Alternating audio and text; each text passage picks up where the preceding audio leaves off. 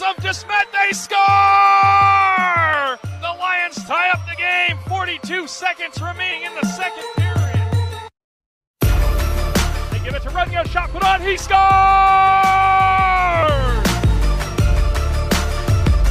He cuts into the zone. Drops it off for Miller. Now for Bresingham. A shot. He scores!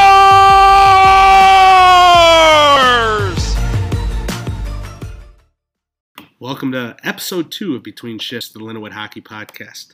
This week we're talking all ACHA Division One men's hockey. The Lions are coming off back-to-back ACHA sweeps at home an opening weekend against in-state rival Missouri State and a home and home sweep of longtime rival Illinois. In between those two ACHA weekends, the Lindenwood Lions traveled to Denver for an NCAA exhibition game where the Pioneers got the best of the Lions, winning that one nine to one. On a positive note, the Lions did jump out to an early one nothing lead on a Mitchell Allard goal assisted by David Gagnon. Earlier this week, we caught up with Lindenwood Division One ACHA men's head coach Rick Zombo to discuss this past weekend against the University of Illinois, but also how that Denver weekend will impact his team going forward this season, not only in ACHA play, but also with their two two exhibition weekends coming up in October against Air Force at home and in January when they travel to Arizona State.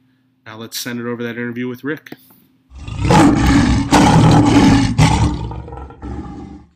So now we bring in Linwood men's head coach Rick Zombo.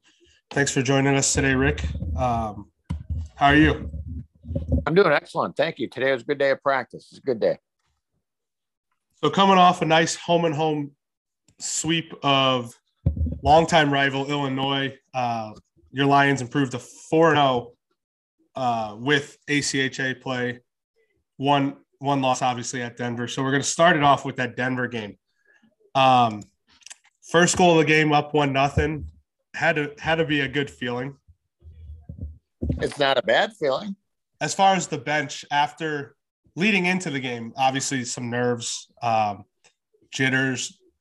I don't think confidence or a sense of belonging probably ever was lacking from that group. But was there was there a little extra charge after getting up one no, or did was your guys able to stay uh, pretty even keel and you know not not ride that emotion too high? Um, I, I think in my evaluation that um, everybody's aspiration when they're playing juniors is to play Division One hockey, NCAA scholarship, and I think players become the best evaluator of talent. They've been around them. Uh, they practice with them. They spend time during the summer with them, um, and, and, to see uh, the amenities that a, a powerhouse, perennial uh, contender for the national title, Division One, that we have the opportunity to play against. Uh, were we wide eyed? No. Uh, we're looking forward to the opportunity and appreciative of the opportunity. And like anything else, uh, the equipment's the same. You tie your skates the same way. Let's prove it. So I think that we had a real good uh, week of practice leading up to it. Uh, to score the first goal, uh, I, I can't say that it surprised us.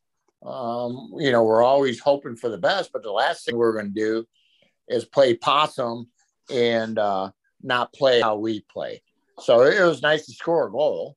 Uh, we're, we're happy for our goal score. Um, but everything's a 60 minute game and keeping the keeping everything on an even keel was most important. Now, as the game goes went on, you know, reality set in. You know, so it, it's uh, not being a reactionary player, uh, being assertive player, and and and if they're going to beat you, beat you at your A game, and that's been the focus uh, in Denver, and and uh, the scoreboard uh, indicated the lopsided game. Obviously, Denver being number 13th in the nation at that time has climbed up to number 11. Um, look at their schedule; they're they're playing a team this coming week that you play in two weeks, but this past weekend they played a team that you play in January in Arizona State. Um, taking it to them eight three one game and then a four three win in overtime the next night. As far as experience for those guys playing Denver, leading into Air Force and Arizona State, what are some of the things that you harped on your guys just to retain from that weekend at Denver? I, I thought that the, the week after our game in Denver was not only an eye opener, but a J toe cowboy boot up our ass. It charged us up to want more, uh, put more effort, more intensity into the execution of who we are individually and as a team. And I think there was so much positive to take away. On the outside looking in, yeah, we got our ass whooped. But this is a team that was uh, ranked NCHC number one. It is a team that skate, pass, and shoot plays the way that we do. And the execution uh, from top to bottom of Denver compared to us was very difficult to uh, to swallow. I mean, it, it, all you can do is do takeaway, and it, it's nice that now aprons or personal friends can't influence your opinions. There's no getting around uh, who's got a better talented team. Okay, summer hockey doesn't equate to legit competition that we are immersed in, and for me, it was just 100% positive, and I love the response that our players had that week. It, it, it set the basement of our aspirations and intentions of where we need to go. Um, so nothing but positive. You know, it's the embarrassment fades away. You know, not only for a coach but uh, for players. Um, Denver, they they treated us with so much respect and humility. It was unbelievable how professional that program's run. And that's how I want Lindenwood to carry itself, no matter who we play and what week when uh, we come up to. Um, and then that that's the case uh, against Illinois. Um, you know, the tides returned as far as experience and and skill. And the scores indicated that, but you better play with humility and, and play with gusto for 60 minutes, no matter who you're playing. So everything's learning. You know, um, we, we have a contest uh, weekend uh, series against Maryville. And uh, for me as a coach, everything's about improvement. Uh, whether you're successful or unsuccessful, there's always lessons and solutions learned in that. So it's, it's my responsibility to understand the players, uh, what type of conduit the message needs to be uh, sent, and uh, get us better. The, the, program at Lindenwood University is about winning the national title. Uh, the litmus test of opportunity to play Division One programs um, is a bonus uh, that we've worked hard for, um, and it, it, it, I can't be any happier or more humble that there's been so many NCAA one programs that are rooting for us that know that we've got a program inside our dressing room uh, that can make that step and not embarrass ourselves uh, when you're consistently playing at that level. Yeah, and I know I know as a staff, you guys do a lot of uh, obviously prep work, but also teaching from experience. And and I know uh, watching that game at Denver, there was a lot of those opportunities Denver had or that they capitalized on, minus the one that the the winger batted out of midair. There were there were moments on all those plays that are are very teachable. Whether it's D man tracking all the way back to the house and picking up sticks or just not overcommitting from either a goaltender or a defenseman or a forward. So as far as those teaching moments and that in that setting, um, how how do you guys present that as like you just said, not so much a, a beatdown, but all just teaching moments? Like how do you go about that as a staff? Well, on, on the defensive side of the puck, our tracking was horrendous. Our our forecheck off of first touches was okay. Um, however, just to say that you have a responsible play in the offensive zone, if you lose them at center ice, you're not that responsible. So to say that you're positionally sound, there's action that needs to be uh, fulfilled all the way back in their own end. Uh, our defensive structure was excellent. Uh, the skill of placing pucks and the pace of their passes uh, in our offensive zone, our guys knew it was coming.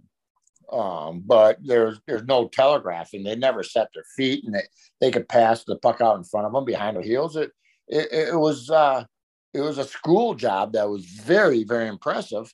Um, that we have to take that learning and take it to ourselves. You know, for, for me to think that we have uh, an aggressive offensive team, offensive teams means that uh, we have transitional thought, that we work hard to play defense so that we have the puck more more than we don't offensively. But if you can't pass, there's nobody that's skating faster. So it's about passing, it's about receiving, and um, you know, for me uh, me to toss around mead mugs in practice to our players.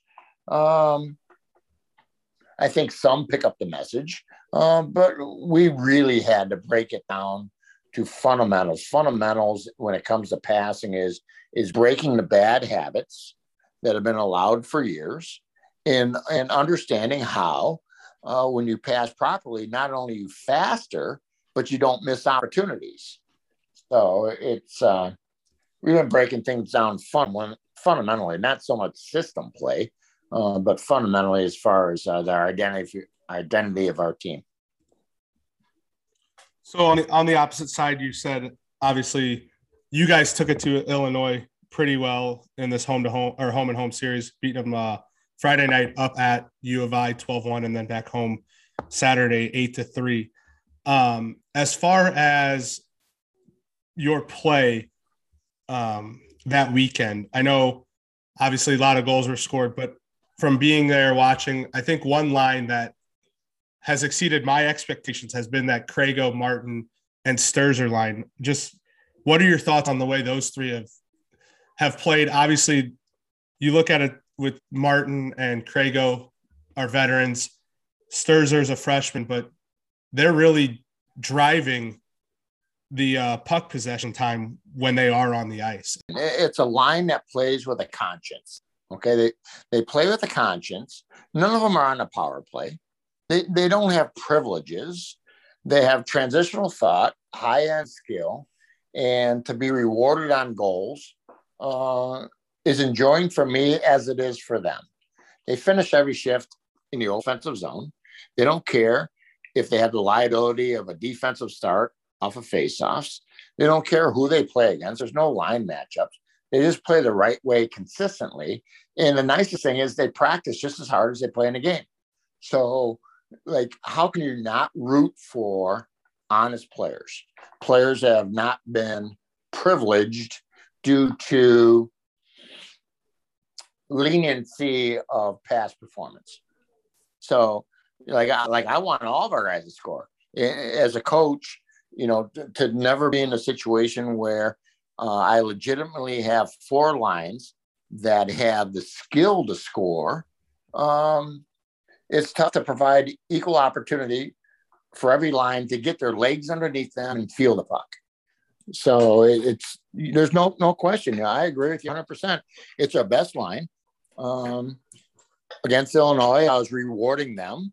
Uh, I sent out a, a, bulletin that we only got 10 games in the next three months. So it's time to solidify your spot because I got really good players that are black aces that really make our practices better and uh, push from the bottom on up. So everybody's replaceable.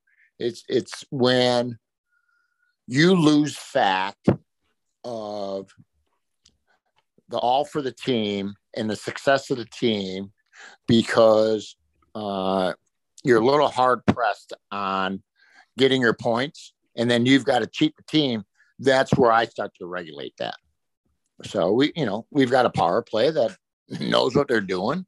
Uh, they move the puck very well. They create opportunities. They win faceoffs on the initial faceoff. Uh, and I got penalty killers that don't mind getting in shot lanes and selling out on, on shot blocks. I got goaltenders that make the saves that they're supposed to make. I mean, it's it's a long season, but right now it's about about personalities, relationships, and building trust uh, inside a dressing room, not necessarily the system or the message that I provide. Yeah, and I I know you're talking about you know working hard and being rewarded. I know that happened twice just on Saturday alone.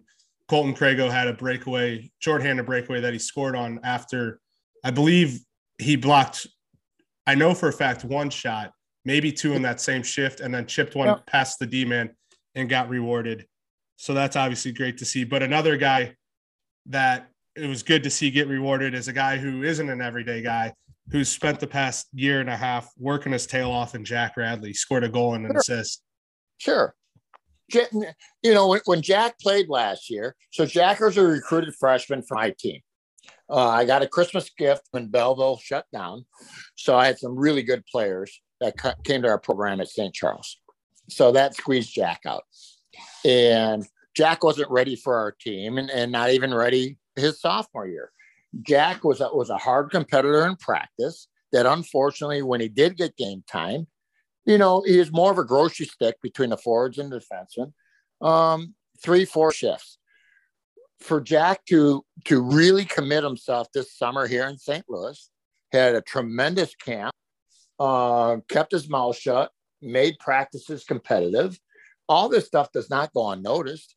And then now the opportunity arises and he played a, he's never played a regular shift so he loved it so when you play a regular shift it's not like playing with a sport coat on where oh if you make a mistake you know you might not get another one you know he, he prospered in the fact that i have a, a deep team and he has a personality and a commitment that the whole team appreciates and um, myself and the players couldn't be happier for jack he deserved that opportunity. He took advantage of it.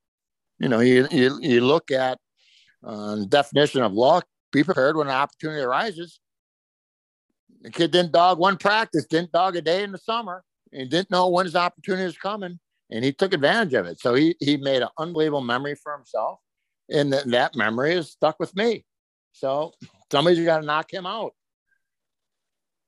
Yeah, and him and then his brother at the D2 level, Seamus, just knowing those guys, they are they're your typical locker room glue guy that everybody in that locker room is rooting for. So I'm sure that bench was fired up to see him to net one and almost two off of a lucky break, and then also add an apple. Um, looking ahead to this coming weekend, you guys stayed number two in the rankings, and Maryville jumped from 13 to 11, and that's how you have this weekend. Uh, what could be the forming of a a decent cross city rivalry. Um, what do you expect out of Maryville? Obviously, we kind of talked a little bit about how you guys go about your game, and that's just what you're going to get or give to the other team. And there's no much, there's not much changing um, as far as that. But what do you expect out of the Saints for this weekend? Well, they got a young team. You know, they, they might have made the jump to Division One a little too early but now they've got three years under their belt. They understand the competition. Um, they're well coached. Uh, they have a tremendous infusion of hockey sense. Um, you know, everybody coaches their team differently. I'm, uh, I know our identity, and we coach for our identity. I'd have to say that uh, they play a big boy game. Uh, they got good size and, and they're robust. I like to be physical.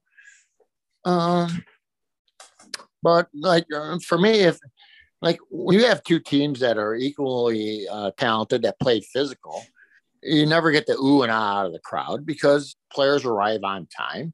When, you have a team that does not have skill, the ooh and ahs, it's, it, the plays moved on after a second or two, and, and then they're past them. Um, for me, we got to play faster. So I, I, don't know if it's fair or not, but I've finally seen Denver at ice level. Uh, they're made up the same way that we are.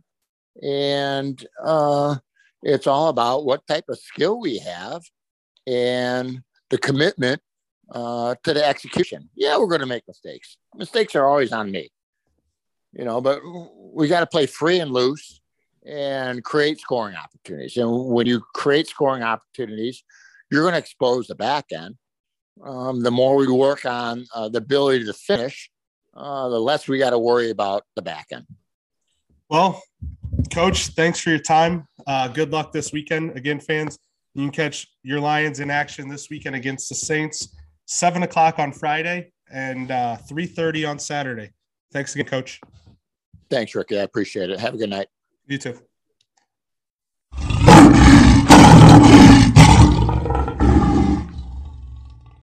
Once again, we'd like to say thank you to Lindenwood Lions Division One men's head coach Rick Zombo for his time this weekend. Lion fans, don't forget to come out this weekend. Centene Community Ice Center as your number two ranked Lions take on the number 11 Saints of Maryville. And also next weekend, your Lindenwood Lions host the NCAA exhibition games against Air Force at Centene Community Center. Your tickets are available at Ticketmaster.com if you search Lindenwood Lions hockey.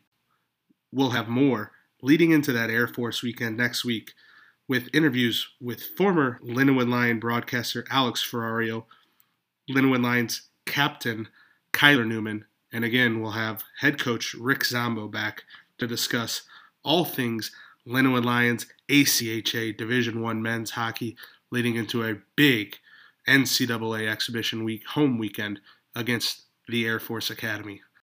Thank you for listening to episode two of Between Shifts, the Lindenwood Hockey Podcast.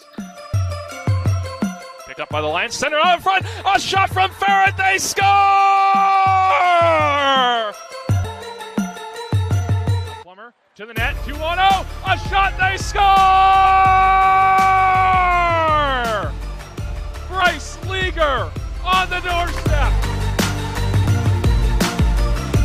Give it to Wagner. Three on one up the ice if the Lions hurry. Wagner into zone. Adamy in front. They score! Casey Adamy with a deflection in the goal crease, and the Lions cut back into the lead. It's 4 2